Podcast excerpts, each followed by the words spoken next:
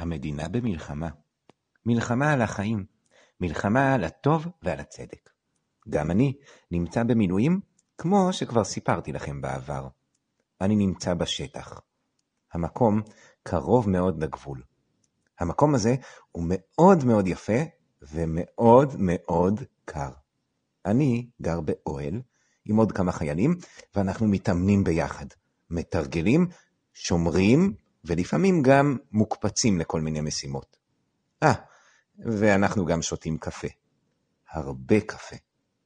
אם אני מסתכל סביבי, אני רואה טנקים, נגמשים והרבה חיילים טובים. ואם אני מקשיב, אני שומע קולות של ציפורים וגם פיצוצים.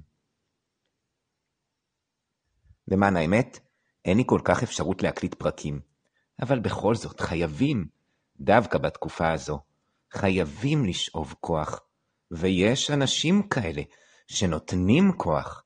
יש אנשים שמהם אנחנו יכולים ללמוד ולצמוח, ובזה יעסקו הפרקים החדשים שלנו בגיבורים קטנים שהם בעצם גיבורים גדולים מהעבר.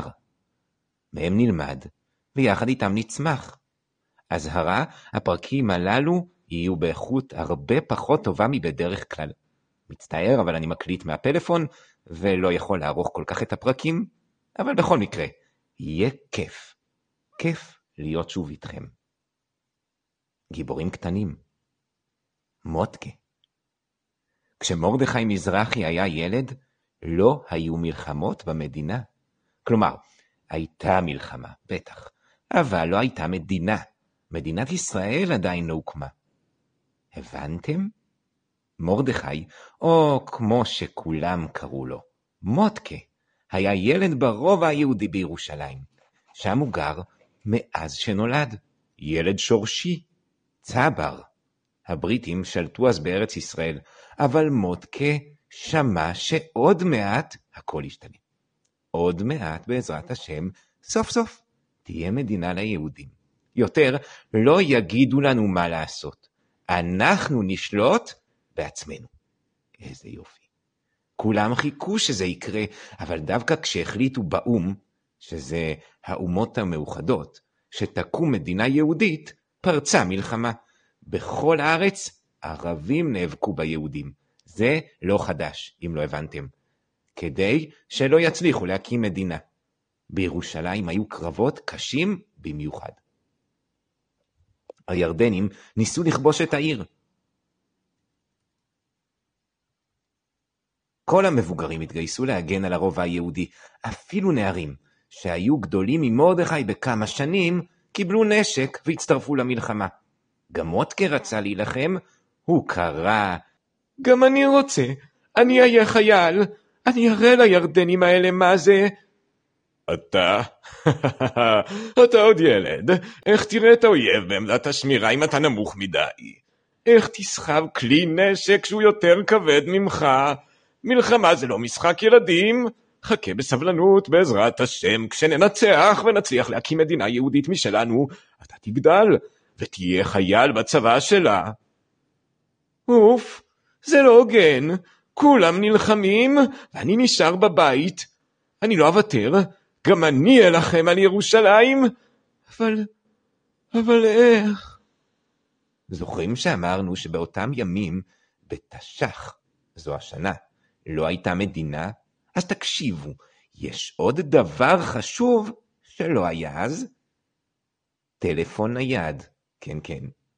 היום אם אתם רוצים לקבוע עם חברים להיפגש אחרי הצהריים, אפשר להתקשר עליהם. אבל אז לא היו טלפונים. אם הייתם אנשים מיוחדים, אולי היה לכם טלפון גדול שמחובר בחוטים לקיר. אבל סתם ככה, בשביל להודיע הודעות, היו משתמשים במכתבים. זה נחמד מכתבים, נכון? אפשר לשלוח את זה לסבא ולסבתא. אבל אם מדובר במכתב סודי, זו כבר בעיה. עכשיו תארו לכם שאתם רוצים לשלוח הודעה למפקדה הצבאית, ולהגיד להם שיהיו מוכנים למתקפת פתע בדיוק בשעה 12 בלילה. מישהו צריך לקחת את הדף עם ההודעה ולהעביר אותו למפקדה, נכון? ומה יהיה אם הירדנים יתפסו את המישהו הזה? חשבו מגיני הרובע. איך נעביר הודעות חשאיות ממקום למקום. חשבו וחשבו. הילדים הם אלה שיכולים להעביר הודעות בלי שיראו אותם. הם הרי מכירים מצוין את הרובע, הם גרים בו מאז שהיו קטנים, הם שיחקו ברחובות והם טיפסו על העצים, גם לפני המלחמה, אז בטח שהם יכולים להתגנב בין העצים, להתחבא מאחורי הבתים, להגיח בשקט בשקט, ולהגיע בדיוק לאן שצריך.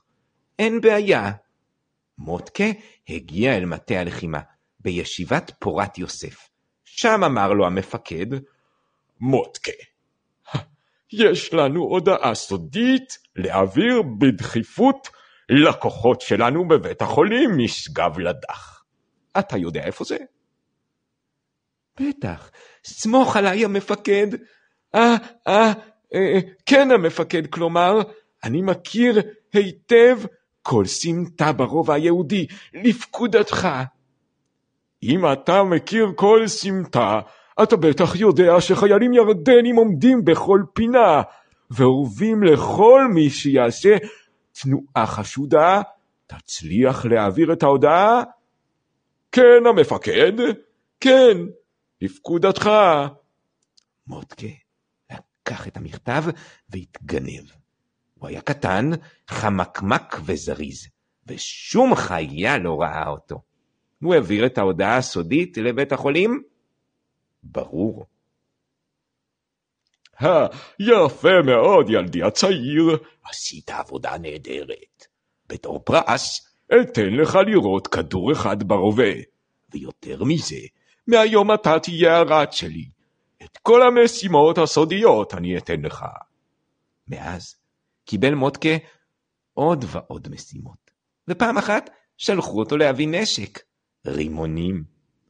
רגע, רימונים! ומה עם תפוחים ותפוזים? וגלידה, למה להביא רימונים? למה זו משימה סודית? רימונים? רימונים אלה רימוני יד. זה שם של כלי נשק. בעצם זו פצצה קטנה שניתן לזרוק ביד אחת. אז איפה היינו? עם מוטקה, שקיבל משימה להעביר רימונים מעמדה אחת לעמדה שנמצאת בסמטה אחרת. מוטקה ידע שאם יראו אותו ברחוב עם רימונים, זה הסוף שלו. אבל באמת, אז הוא לא הלך ברחוב, הוא הגיע לעמדה. לקח שישה רימונים והחל לטפס על הגג של הבית הקרוב. טיפס וטיפס, נזהר שאף רימון לא ייפול מהיד, עד שהגיע לראש הגג. מהגג הוא ראה את הרחוב הרחק למטה. זה אולי היה מסוכן, אבל מוטקה ידע שסומכים עליו. מהגג הוא עבר לגג הבא, של הבית הסמוך, כי הבתים ברובע היו בנויים בצפיפות רבה, והבתים, וגם הגגות, היו סמוכים אחד לשני. ומשם הוא עבר לעוד גג, ולעוד גג, עד שלבסוף הוא נחת בשלום במטה, עם הרימונים ביד. חי ושלם. בסוף המלחמה, ירושלים נשארה תחת שלטון הירדנים, אבל מדינת ישראל ניצחה, וקמה בזכות כל הגיבורים שלה, הגדולים והקטנים.